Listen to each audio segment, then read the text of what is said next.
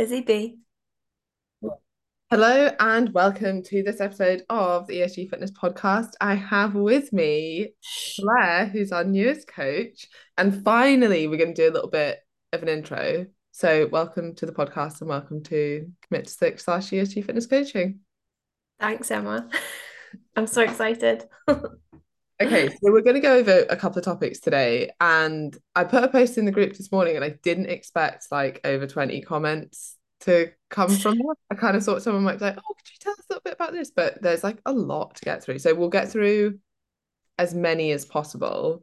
Um, but first of all, like I thought I, I really wanted people to get a little bit of background about you. So you're not just like random person and, and actually why you're here and why I'm so excited to have you as a coach. So give us a little bit of background about how you got into coaching, what you do now, and then what you're going to do with us.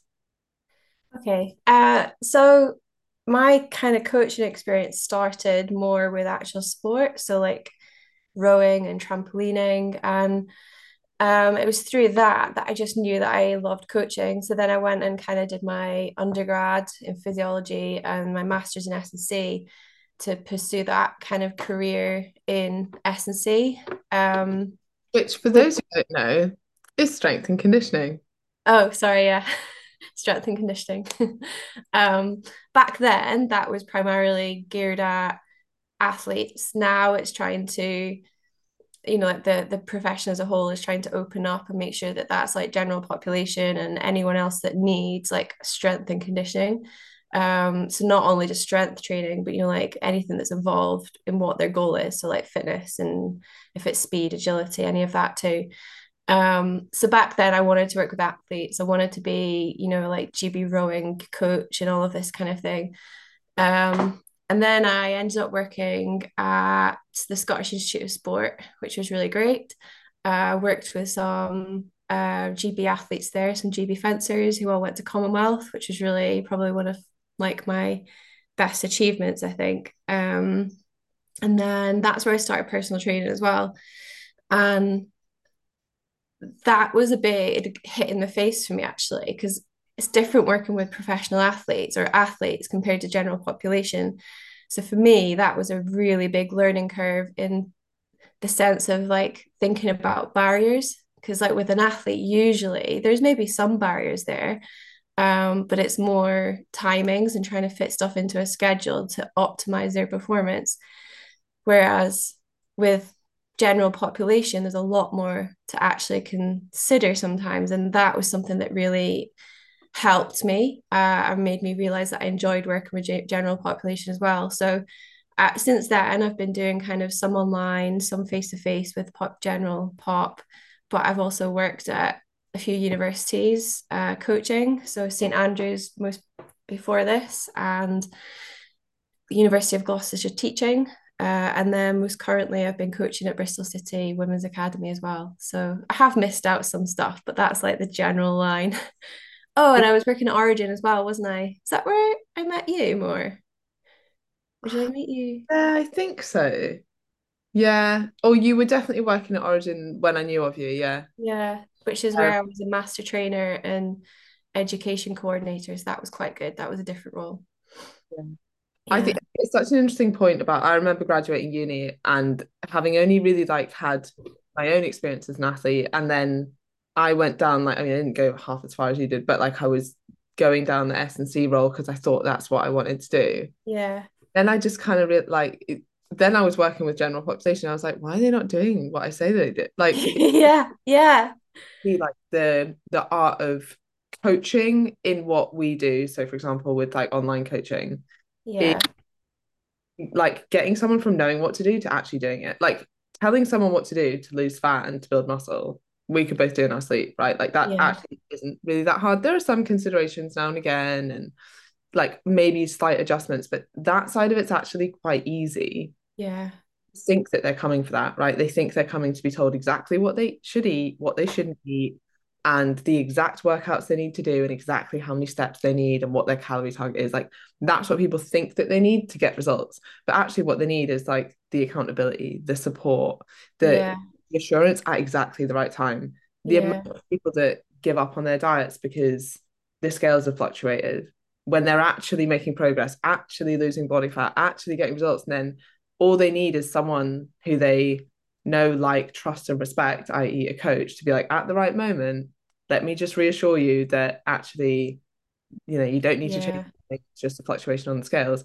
That can be, it seems so small, but like that can be the difference between sticking at something long enough to finally get results and giving up for the hundredth time. Yeah, after. definitely. Yeah. And it was like, I just remember there was one client that I had at this beginning. A lot of the girls that I'd worked with, actually, guys and girls, were all they wanted to start strength training and they were nervous about being in the gym. So they wanted that kind of hold your hand um, situation. And but one girl, I just remember the, the targets we were setting her, she never hit them. And I was like, what am I doing wrong? Like, why is she not doing this? And then, you know, Aiden, mm-hmm. I remember speaking to him and he had a lot, well, he's got a lot more experience than me. And then as well, he'd been working with a lot more general population. And he was like, have you talked to her? Like, have you actually spoken to her and said, like, why are you not doing it? What's the what is there anything else like externally that is affecting this? And then everything was just let out. And i was like oh so there's a lot going on in her life. So then that was like something i always remembered like even with athletes now like there's a reason someone isn't at their top of the game and doing you know like not doing what i am telling them to, to do to achieve their goal it's like okay what else is going on? Um and that yeah I, that was very important at bristol city as well with like the teenage girls that i was working with. Um so yeah. Yeah. Um i think it's really common. People beat themselves up a lot about knowing what to do but not doing it. Like what's yeah. I, I know i don't think i need coaching because i already know what to do. It's just i'm not doing it. Yeah. it's like what you need to work on. And that's the hardest part. Like yeah. yeah the other stuff is kind of relatively easy. It's figuring out what your own barriers are and then actually overcoming them. And a lot of that is quote unquote mindset work, right? Which a yeah. lot of people kind of see as like wishy-washy, but it's by far the hardest part, right? And actually right. do I don't know, a rep of eating one chocolate biscuit and then not eating all of them, or proving to yourself that you can stop eating after dinner and not uh, snack in front of the TV, or you can go out for a meal and choose relatively healthy options and then just continue with your day instead of freaking out about it. Yeah. Just as important as the reps you do in the gym. Like if you want to yeah. get back to doing push-ups, you'd be like, yeah, I should probably just do more push-ups. push-ups. yeah. And but yeah, when we're like, oh, I want to get better at moderation around food, people are like, well, I'm just all or nothing. Nothing I can do yeah. about it. yeah. There. You need to do the reps in that as well. Yeah. It's mm. a good way of putting it. Okay, right. So what I'm going to get onto is some of these questions. Okay. Um, so, and I'm going to kind of pick the ones. Uh, Claire will answer all of these in the group, by the way, guys, if we don't answer on here. But I'm going to pick the ones I think might be slightly better for the podcast. Um. Okay. What about this one from Leslie? I'd like to know the best way to strengthen areas which I've had problems with for many years, e.g., lower back is a particular weak point. Even though I train my core, I see very little progress in this area. Wonder how you see progress in your lower back. Um, anyway, because just one wrong move sets off my back. Um, I'm tired of doing planks, knees, being unable to do deadlifts, etc. Um, so like not knowing what she's specifically doing, it's kind of hard to say exactly what she could do. But I'll talk about it as in how I would approach that area. So like think what I see a lot of people doing with their core, say lower back area, is always thinking about endurance, which is important because you know you're you're standing quite a lot of the day. You're sitting. Your core has to be able to endure a long period of time, supporting you know your trunk and everything. And but treat it like you would treat anything else like think about training it for you know volume but also think about training it for strength. So that could be potentially that help something that helps her is um if she is doing the planks i'd say that she's trying to like probably i'm just assuming go for as long as she can. Um maybe she might just be doing it for 30 seconds and that stimulus might not actually be hard enough. Um so that could be two issues that's happening I'd maybe suggest um, adding load to it and thinking about shorter durations as well. And that could be for any exercise that she does, is like adding load to the exercises around her core and lower back um, to make it more of a strength stimulus than just endurance all the time. Um, I had low back injuries, like, you know, forever. And I can remember having it when I was a teenager, and it's only just gone in the past, like since COVID. Um, and I changed the way I thought about that whole area. One, I read a book called Pain is Really Strange. I Don't know if you've heard about that. Um, and it just talks about it's about Ed Baker. You've you've had a podcast with him before, and and you had his talk at um. It was so good. Yeah. Uh, so what he talks about could be something that is linked if she's getting back pain and just random exercises. So reading that book and understanding that connection, the mind body connection, but also introducing different movements where you feel comfortable without pain is something, but also just loading it through that spectrum of like endurance to strength as well. And then she might see a difference in how um, everything's reacting. Yeah, I think with specifically um, Leslie, she says that she's tired of doing planks from her knees and being able to do unable to do deadlift. So I, I, guess it's less so that she's just doing hours and hours of planks, which you're right. Yeah. Like at some point you're kind of like, maybe you know, you should do something else instead of just doing the plank.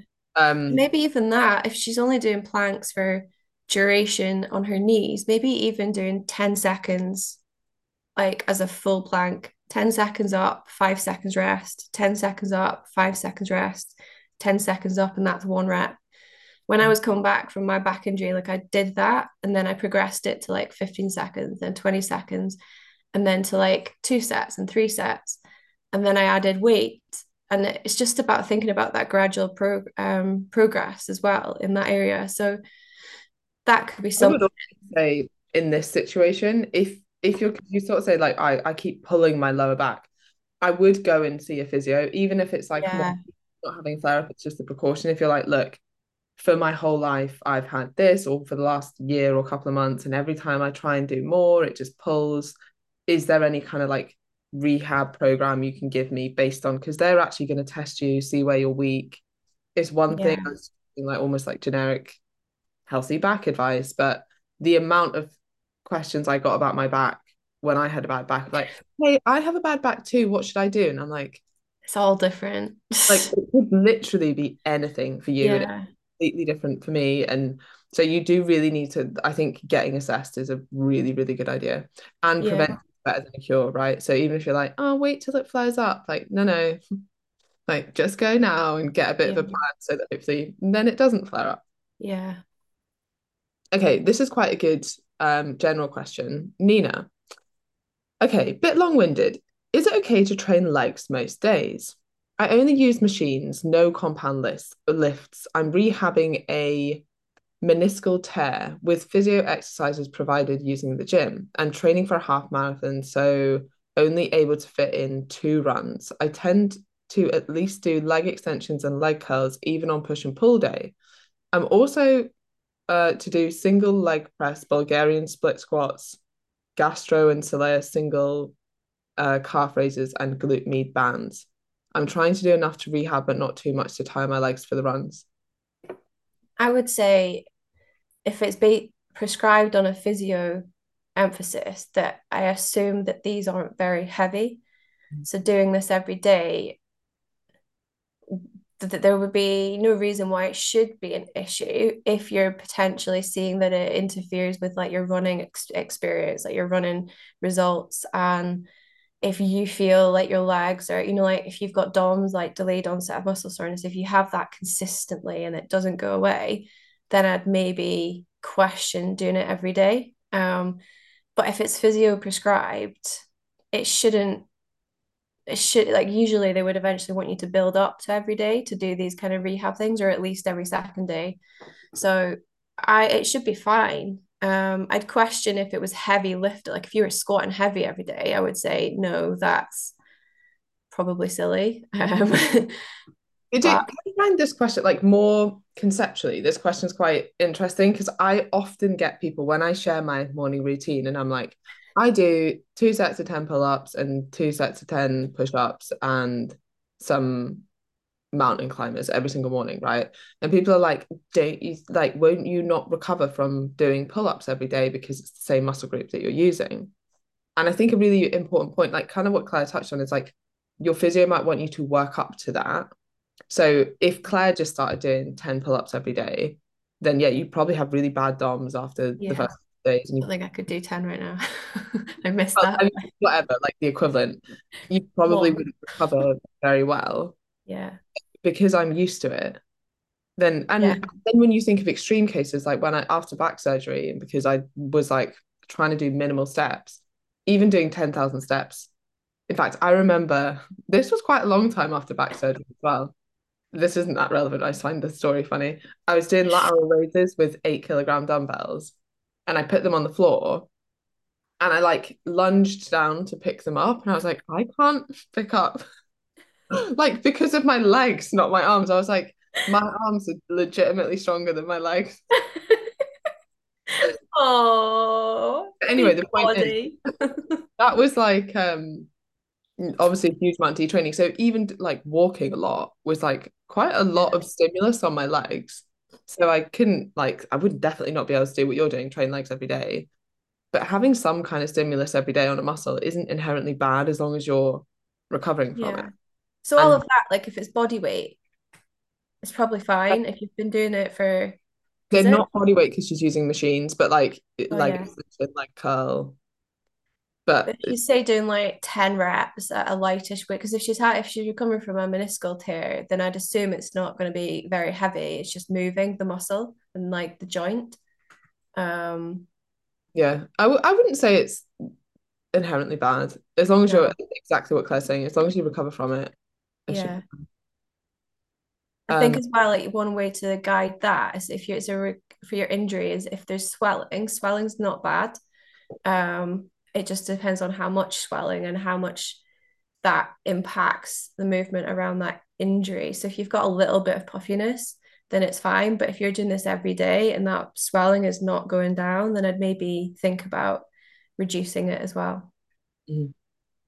Okay, next question. Zoe, this question might fit in energy levels, maybe be emotions related, but I'll ask anyway. I notice if I've had a busy few hours trying to be on time for things and organize myself well, once I stop, I need to eat or I feel like I need to eat, which can sometimes end in overeating. Do you have any tips on how to recognize the difference between hunger and emotions at this point? So it sounds to me like if you've been busy for a few hours, you've maybe missed when you were normally gonna like th- they often this is gonna sound very simple, but like often like the simplest answer is the right answer. Like, are you busy over lunchtime? So now instead of normally you'd have lunch at half 12 and now it's like half three and then you're surprised that you're overeating. Like you may Yeah, have just got uh, actually genuinely quite hungry. It doesn't yeah. sound much like emotions to me.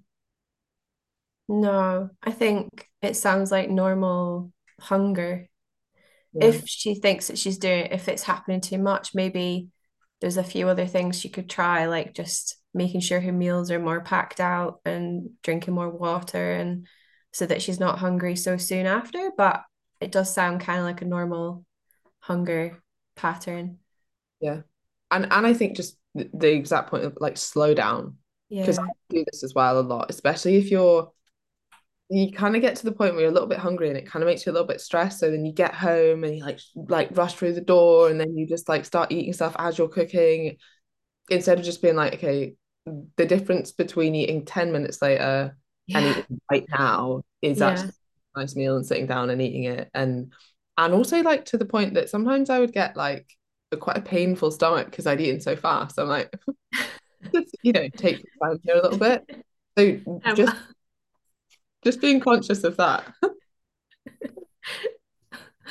um, Okay, Zoe, I'd like to know just how difficult it is for postmenopausal women to build muscle. I know beginners usually get gains quite quick. Does this still apply if you're postmenopausal? I suspect my body is now producing little to no testosterone. I'm awaiting a blood test, which I read was vital to build muscle. Thank you. Um, I guess there's a couple of things here. So, will you still get quote unquote newbie gains post menopause? Yes. will they be potentially slightly dampened? Also, potentially yes. Um, testosterone plays a role, but actually with menopause, because women's testosterone levels are relatively low anyway, with menopause, it's more to do with estrogen. So if you're on HRT, it, this negative impact will be mitigated to an extent. But with low estrogen, like you have less, it's more the protective effect of estrogen on muscle breakdown and recovery that impacts how much you can grow. So obviously part of training is is breaking down the muscle, but then you need to recover from that in order to build the muscle to then adapt and then build muscle. Um, that is slightly impaired. There's also something else that was quite interesting. I was reading about, uh, and now I can't remember off the top of my head. It was more like the mechanistic or the how that actually happens with like myofibrils and but anyway, it's not really that relevant. That's essentially high level. What happens is like your ability to recover from exercise is slightly reduced. But as I said, if you have it, if you're taking HRT and replacing that, then you shouldn't experience it to the same extent. What's probably going to have more of an impact is if you're struggling with any of the symptoms of menopause, i.e., things like reduced sleep, which also will reduce recovery, make it harder for you to stick to your diet. You may also need slightly more protein, or at least benefit from slightly more protein. Um, and everyone as they age, men and women, has this uh, slight anabolic resistance, which kind of, I guess, gets slightly bigger as you age. And that just means that you don't respond as sensitively to the stimulation of muscle protein synthesis, both via nutrition, i.e., protein, and via exercise which means that you either need to do like have a little bit more protein, or what I often do with menopausal women is have them train more often. So you're stimulating that muscle more often, but with lower volume, so it's easier to recover from. Yeah, I think that all sounds yeah really great. Yeah. I, I think the other point is just because, and this is reading into the question, so Zoe, this might not um be applicable to you, but some people read something like it's much harder to build muscle post menopause and then think, well, what's the point trying? Yeah. Like for your health, there's even more point trying, right? Like it is mm. harder to build this really important organ essentially that is going to keep you healthy and mean that you can live independently for longer and literally reduces your risk of dying. So if it's harder to do, like you should probably try a little bit harder to to build it. It's like saying oh, you know, if you don't have as much money, oh, then what's it like? It might be harder to, I don't know, make money. So you wouldn't be like, well, I'm not bother making it at all. You'd be like, I need to be a little bit more careful with what I have or work a little bit harder to make a bit more. Rather than when you're younger and like actually building muscles a bit easier, you can probably, if you want to, quote unquote, get away with doing a little bit less and still having the health benefits. Although really you want to build up that bank of muscle or if we're going back to the money analogy, paying into your pension for your future self, which essentially, like from a health perspective, is what resistance training is. You're kind of paying into that pension for your future self. So even if you do, and what we see in like general population trends is you do get this like peak in muscle mass and then it does start to reduce as you age. But that doesn't have to happen, right? So then you look at more individual cases. And I shared something on this the other day and it was showing the graph of like muscle of a 30 year old who doesn't lift weights or doesn't resistance train and then muscle of a 70 year old who does and it's like they have you know the 70 year old still wins because he lift weights like like your actions have a big impact here part of the reason we see this decline in muscle as people age is because of their actions is because most people don't lift weights don't go to the gym don't eat enough protein they're not really they're study, studying the general population and then extrapolating that out so you have to think about who that's about and Zoe, it's not about you. You're on commit to six. Like you're doing all the right things. Like yeah. I think, and that can be really demotivating when you read kind of headlines like that. Like, oh, as you age, this happens. It's like, no, no, no. The average person, as they age, this happens. You are you not counteract that. Yeah, exactly. Yeah. Um. Okay. Here's a good question. Should we eat more carbs on strength training days than rest days? I think there's, for me, you might have a different answer to this, but I feel like this is a bit of a preference thing. Um, it depends on how you feel strength training. So if you get fatigued quite easily, then potentially you could eat something prior as a bit of like a boost. Um, if you really are fine training, then it might be that on your rest day, because you're not training, then maybe you want to eat more because you know you've got more time. Um, you know, you might think like potentially if you're training a lot, like with our say the footballers and we'd encourage them eating something post workout, but that's just to kind of refuel as efficiently as they can for the next session.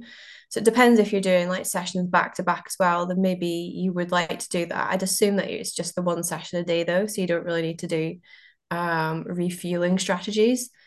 But yeah, this that's kind of my answer. It's a bit vague, but I think you're totally right. Like most people who are training three to six times a week, you know, not more than double sessions in a day, you don't need to worry about like refueling your glycogen stores. And also the kind of training that we're doing probably isn't going to massively deplete glycogen stores no, anyway. So you don't really need to worry about it at all. Plus, people get great results on low carb diets as well, who are yeah, essentially not eating any carbs. Wouldn't suggest that as an extreme, but it's a good way of thinking about it to be like, oh, okay, like you can still build muscle on minimal carbs, so I don't need more for strength training days. And then I just think we all probably overestimate how much energy is expended during a workout. Like when you see yeah, definitely. like plugging on like full sugar Lucozade, I'm like, you've actually consumed probably more calories than you've expended in this session. And, and it's a shame because people don't know that. And I Yeah, guess a good example, we we touched briefly on like how you transfer your knowledge from working with elite athletes to general population. And there are things that you can transfer.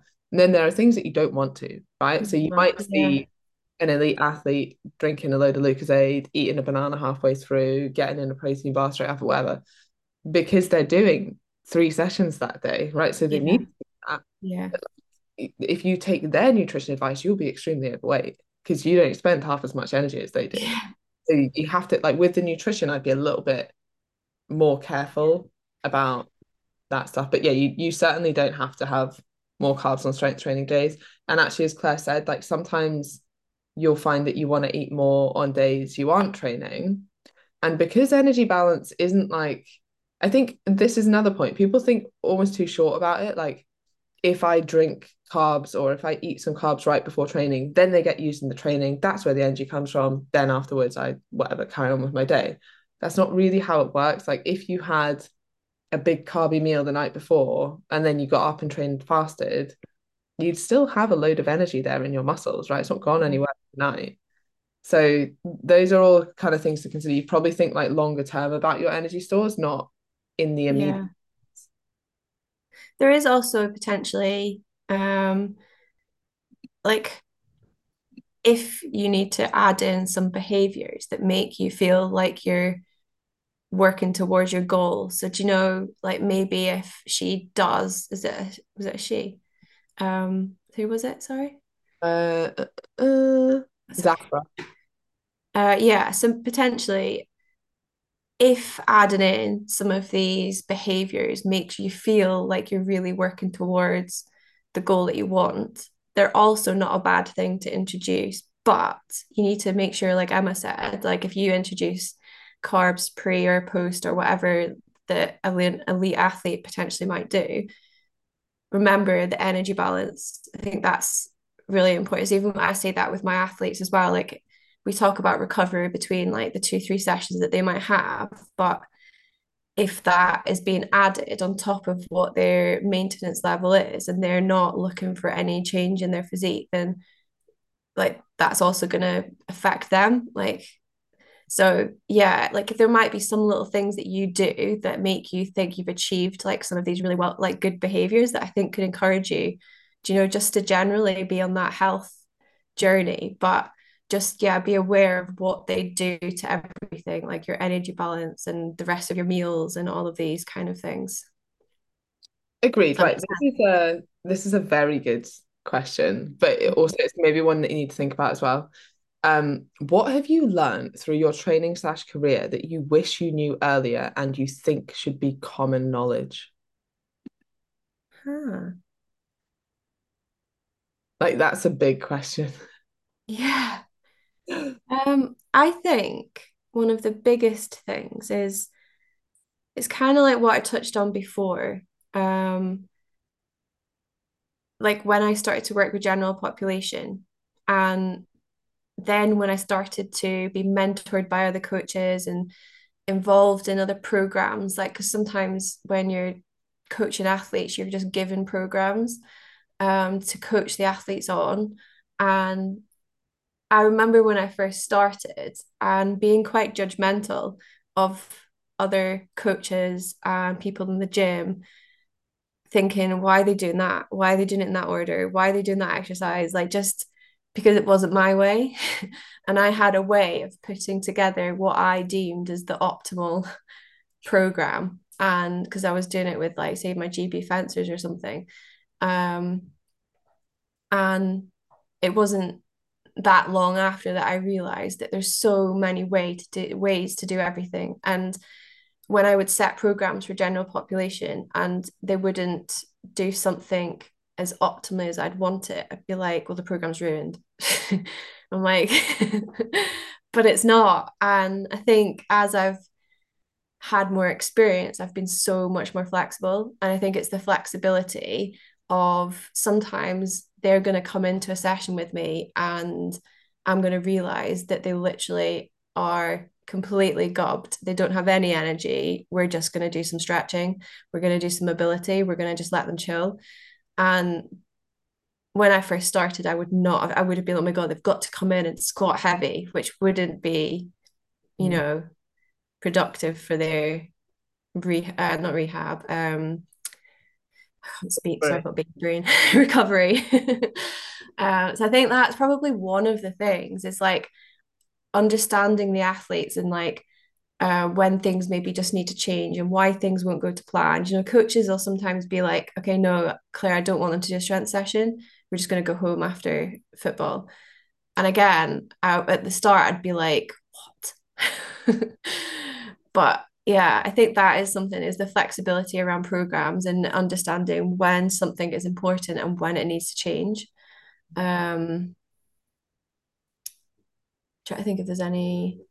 I think that's a really good point. Even like I'll often get people who send me something that their coach has sent them. I mean, there are numerous problems with this. I'm like, why are you working with someone that you don't trust anyway? And and if you yeah. have your program, like your coach should be able to explain that. Like now, anyone on commit six who's like, why do we do this? We're like, oh, this is why we do it. You don't need to go to someone else be like, no, they've given me this. Why have they given me this? Like, and the other thing is, like, I'm like, I can't comment on someone else's program because often it's things as well like I weigh this and my coach has given me these calories. Don't you think that's a bit low? And I'm like, firstly, why have you paid someone? Yeah. To, like not actually communicate with them. But secondly, like I didn't know that actually your adherence is really poor. And they know that and they've set your calories a little bit lower, knowing that you're going to eat about 20% over that mm-hmm. anyway. And that then you'll be in a deficit. And I don't know that there's like a yeah. and that be the way that I do it, but that's not to say it doesn't necessarily work. Yeah. Anyway, I just think that's and I used to quite be like that. If someone had sent me something, I'd be like, no, that's way too low. That's ridiculous. What why would anyone put you on that? Or blah blah blah. blah. Like, or yeah, yeah. Why would they give you body part splits when you could be doing push pull legs or something? And you're like, yeah. well, they said that they would like doing body part splits. Like that's yeah, that is one thing I said and I didn't actually expand on, isn't it? Um I I was like that, especially as an S and C coach when do you know like the different groups almost like CrossFit, powerlifting, weightlifting, S and C, bodybuilding, they all almost have some sort of vendetta hate, but yeah. huh? like vendetta against or almost yeah. like one is better than the other. It's not yeah, like, exactly. What are doing? And what yeah. are you for? I think people miss that. It's like people ask me like, what's better, CrossFit or cardio? And I'm like, what do you want? What's the outcome here? Yeah. So that I think is something I definitely did. I'd be like, oh my God, people doing bodybuilding splits. And then I became a bodybuilder. And I understand you know I understood then sorry. God that was bad English. Uh, I understood that um why they did it. And then I did a bit of powerlifting. I understood why they would squat more than once a week. And same with weightlifting why they did the main lifts more than once a week and all of these things then made sense once I tried them all um and now I'm like, well, if that, I will utilize all of those into my programming now because they all have a place. Like, even with athletes, like if an athlete needs to build muscle, then they're going to have a hypertrophy, more bodybuilding kind of type program in there. So that was definitely something I would judge as well. Okay, right. Next question. Hey, what's uh, so from your perspective, where does cardio fit into a plan, if at all? If I do a day with alternate bike, ski erg, row sprints, or have battle ropes slash kettlebells, etc. session, do you just use those as a warm up or accessory to a strength session, but not count those as a workout on their own? So there's different ways you can answer that. Um, if you're using those exercises as almost like a finisher, I don't think there's any issue in adding them on the end. I'd say if you added them at the start and the strength training is your priority, then you're probably going to be a bit fatigued going into them. That's maybe something. Um, like I used, I like doing finishes with athletes at the end, like, and some general population because sometimes they feel like if they've done something hard at the end, then they've really had a good workout so that could be one way of approaching it or two ways. Um it if you're doing a lot of these like if it's not just like a finisher type kind of thing then you might want to think more about i don't know if you've heard the phrase like concurrent training uh where you're you know your strength training as well as cardio you're doing cardiovascular work and the effect the interference effect that they have on each other. There's a lot before there was a lot more evidence suggesting that they had a big effect but that's more for like elite populations of either side. So if you're a powerlifter or an endurance athlete, if you add in either strength or you know long runs into your program, then it's probably going to interfere with your goal because you want to be the peak of either end of that spectrum. Whereas if you're sitting in the middle and you're trying to do strength cardio, even if you're primarily your goal is strength work, cardio adding in like a couple of sessions a week or something isn't really going to affect that at all um benefit as well like even just in terms of like moving your body but doing something different adding a different stress you also yeah. get there's the concurrent effect which is often seen as negative but then yeah. i think with general population it's additive because it's yeah. like you're getting these key health benefits of cardio exactly. and these key health benefits of resistance on top of each other and if you're you know, if strength training is your primary goal, or say, like, even with athletes I work with, like, there is a big fight working with goalkeepers into how much cardio work they do. Uh, this is different to different teams, but I believe, and most S&C coaches will understand that the fitter you are, the better your recovery is, so that you're better at recovering between explosive movements. So even though a goalkeeper is just standing there and doing bursts every now and then, these explosive bursts, the recovery in between each of these bursts will be better if they're fitter. So that's something I always found hard trying to get athletes to buy into is doing, you know, like cardio tests and um, then actually programming cardio for them. But if you're just general population you don't really have that kind of goal and like you're scared that it's going to interfere with your performance then it's actually going to help with your recovery. There's maybe things that you could do like if you can do them on different days that'll benefit you more in terms of like you they'll really won't interfere. If you have to do them on the same day maybe do them like a few hours apart but if you can't and you have to do them one session it's really not the end of the world. Um yeah. answer the question Oh yeah, absolutely. I think I'll just add because she was like, um, do I have to do them as warm up as opposed to strength session, and then do they not count as a workout on their own? It's not really that they don't count as a workout. It's just that we like you to do three resistance training workouts a week. So it's not like other workouts don't count. It's just they're not the same. you can't be like, oh, just do this instead of my resistance training workouts because they have different benefits and adaptations. Um, okay, another question from Kate.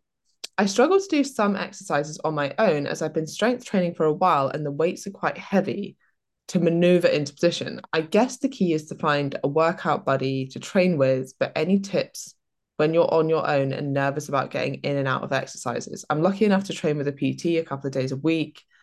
Um, this is just when I'm on my own and not wanting to lose momentum. Great question. I think it partly depends on the exercise that you're doing. Um, and then I would try if you're going to train with a PT a couple of times a week, I would put the more like quote unquote danger exercises with them. So things like yeah, getting dumbbells up if you're doing heavy dumbbell chest press is hard. You could avoid that to an extent with bench press, but I would if you're lifting heavy bench press, I still want you to have a spot. So yeah. you need someone for those movements. But Squats, not so much because you start from a racked position. If you know how to use the safety bars, like it's yeah. actually pretty safe to do that. You just need to know how to use them. Um, I'm trying to think of any others. Like uh, the, they should be relatively easy to get into position. I can't think of ones that, like, if you're doing push press or something, you'd start with, you know, in with the bar in the right position. Yeah, and it's just utilizing the rack maybe a little bit more with, um, maybe like I don't know, glute bridges, maybe. I don't know with that, but potentially yeah. Yeah, maybe. I'm Unless sure. you're doing like dumbbell glute bridges, in which case I just change the barbell and yeah. then roll it onto yourself. Um, what else was I thinking about there? Sorry, interrupt. Uh, the other thing to do as well is maybe don't want to do this, but maybe for people who are just like a little bit intimidated by the gym at the moment, just use like especially in this situation where you're like okay a couple of times a week i can use my pt so i'll do my big heavy lifts there where i want someone to look at form where you know I want someone to push me a little bit more. That might be a good place to do those. And then you could always be like right okay i don't have a spot for bench press but realistically it's not actually that different than machine chest press which is pretty yeah.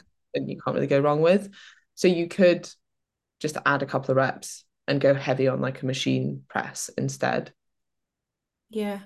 It could also be that um, potentially, like, so if I've had athletes that I only see once a week and I want them to do something else, is I do make sure that they do the stuff, like you said, the harder stuff with me, and then the stuff that I know they're competent with and safe with out outside.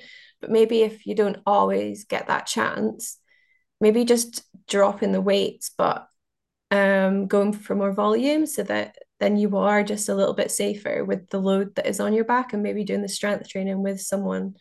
So that could be another way of getting those exercises in. Okay. This is one of the most important questions. Oh. What animal, if any, is cuter than a baby otter? Oh. Um, do you know what? I watched this program on Netflix, which was um, the world's cutest animals. and it was really how many times have you watched it? Quite a lot. it's so cute.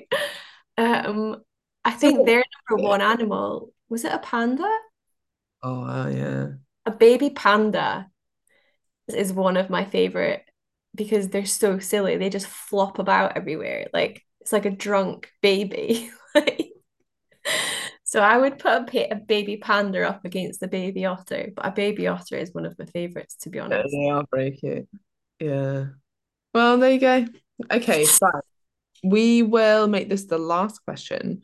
Um, journaling is helping, but any other good resources that you can point me to on body image? The reason that I put this in, by the way, is just because I know you've had experience. I know you've like, I honestly think anyone who's competed and has had that experience and prep people for shows and then like come away from it. And obviously you work with like teenage girls playing football. Yeah. that it's such an, an important area to talk about and that you've had experience in. So i don't know if there's anything that you would add. Um i don't really know. Maybe you'd have a better idea of actual resources but i think the way that i tried to deal with it is more like the focus on performance. So just trying to like really think about um respecting their body and how their body is there to help them do what they want to do. So to help them perform, to help them to even just live. Like I think and getting that external um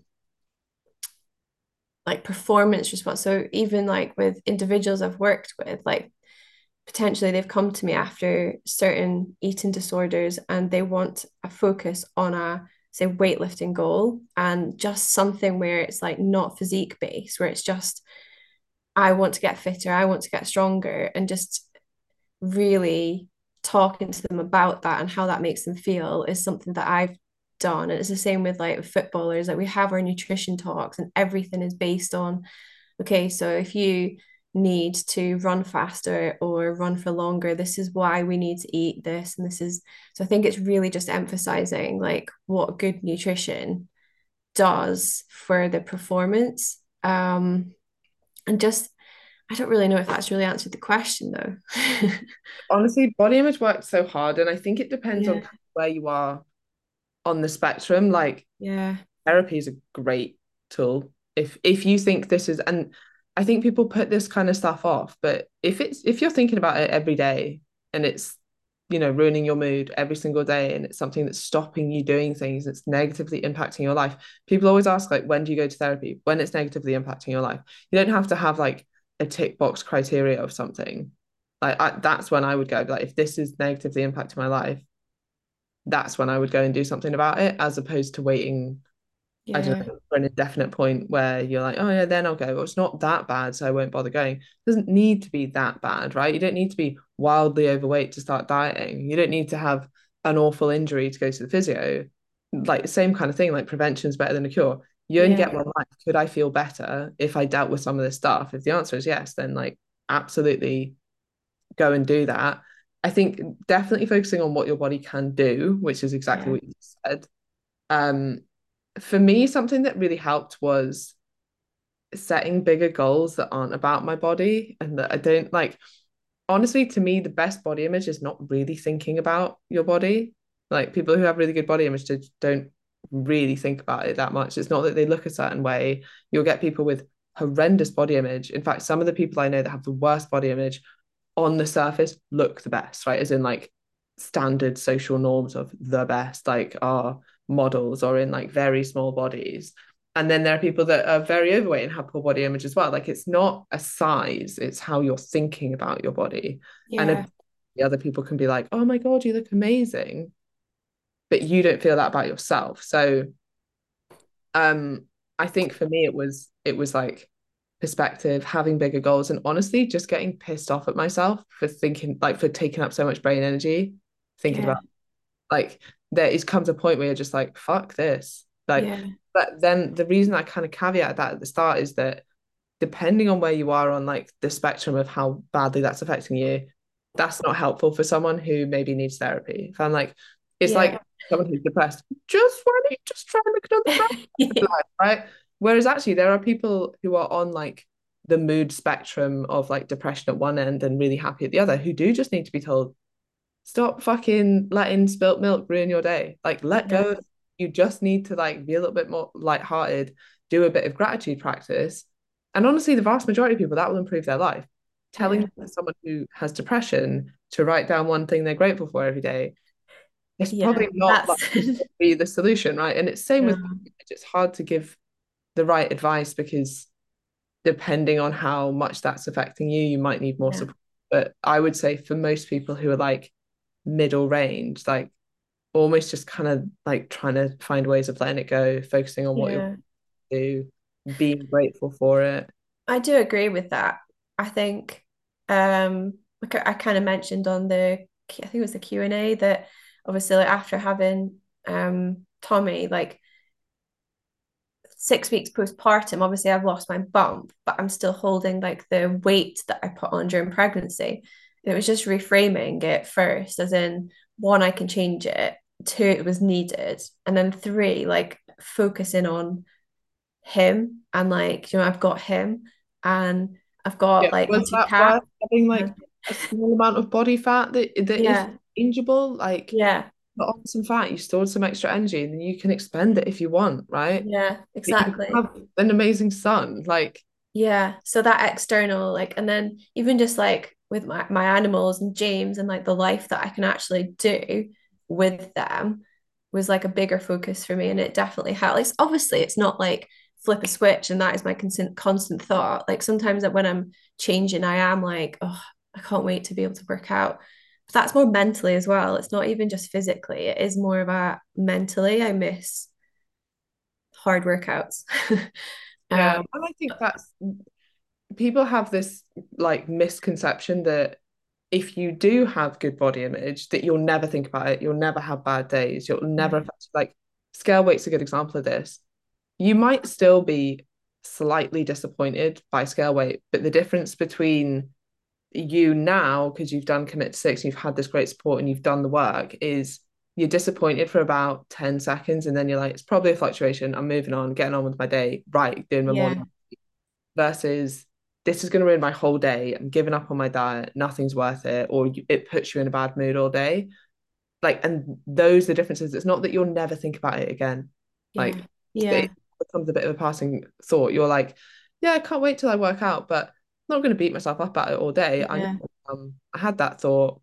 Now I move on with my day versus always thinking about it. Yeah. It, also, like I know what's been helping me is like so I can't really give as much to myself right now until I get the all clear, which is just something you're like I, feel like I'm not looking after myself as much, but there's other things you can do to look after yourself that will make you feel better, make you feel like you're actually respecting your body. And and that is with like my food and like even like just getting dressed and like doing my makeup or something just things that make me feel good. And that could be going for a walk as well. So it's like I think That is that's a something point about body image as well. Sometimes it's certain clothes that give you a bad body image. yeah Or, or like, you know, that you're wearing clothes that just don't really fit you that well, or they're yeah old, lost the elastic, or whatever. And then because you've got bad body image, you also have lower self-worth. You're like, I'm not spending money on myself. I'm not going to buy myself nice clothes. And it seems so like small, but actually wearing like new gym stuff that actually fits you and isn't 10 years old and hasn't lost the elastic can really do a lot, you know? yeah. Yeah. These little things can definitely add to making you feel better. Um, or even just like, I mean, I can't talk because I look like shit today, but like getting up, doing your makeup, like actually washing your hair, like yeah. making which is a big achievement for me right now You look great today. I actually man it like my hair was straight from yesterday and I'm like oh I feel like a new Yeah, make the most out of it. yeah Um, right, I love that. Thank you so much for your time and for your brain. We will come back and answer the rest of the questions later on in the week. And thanks that's all I have to say. Welcome. yay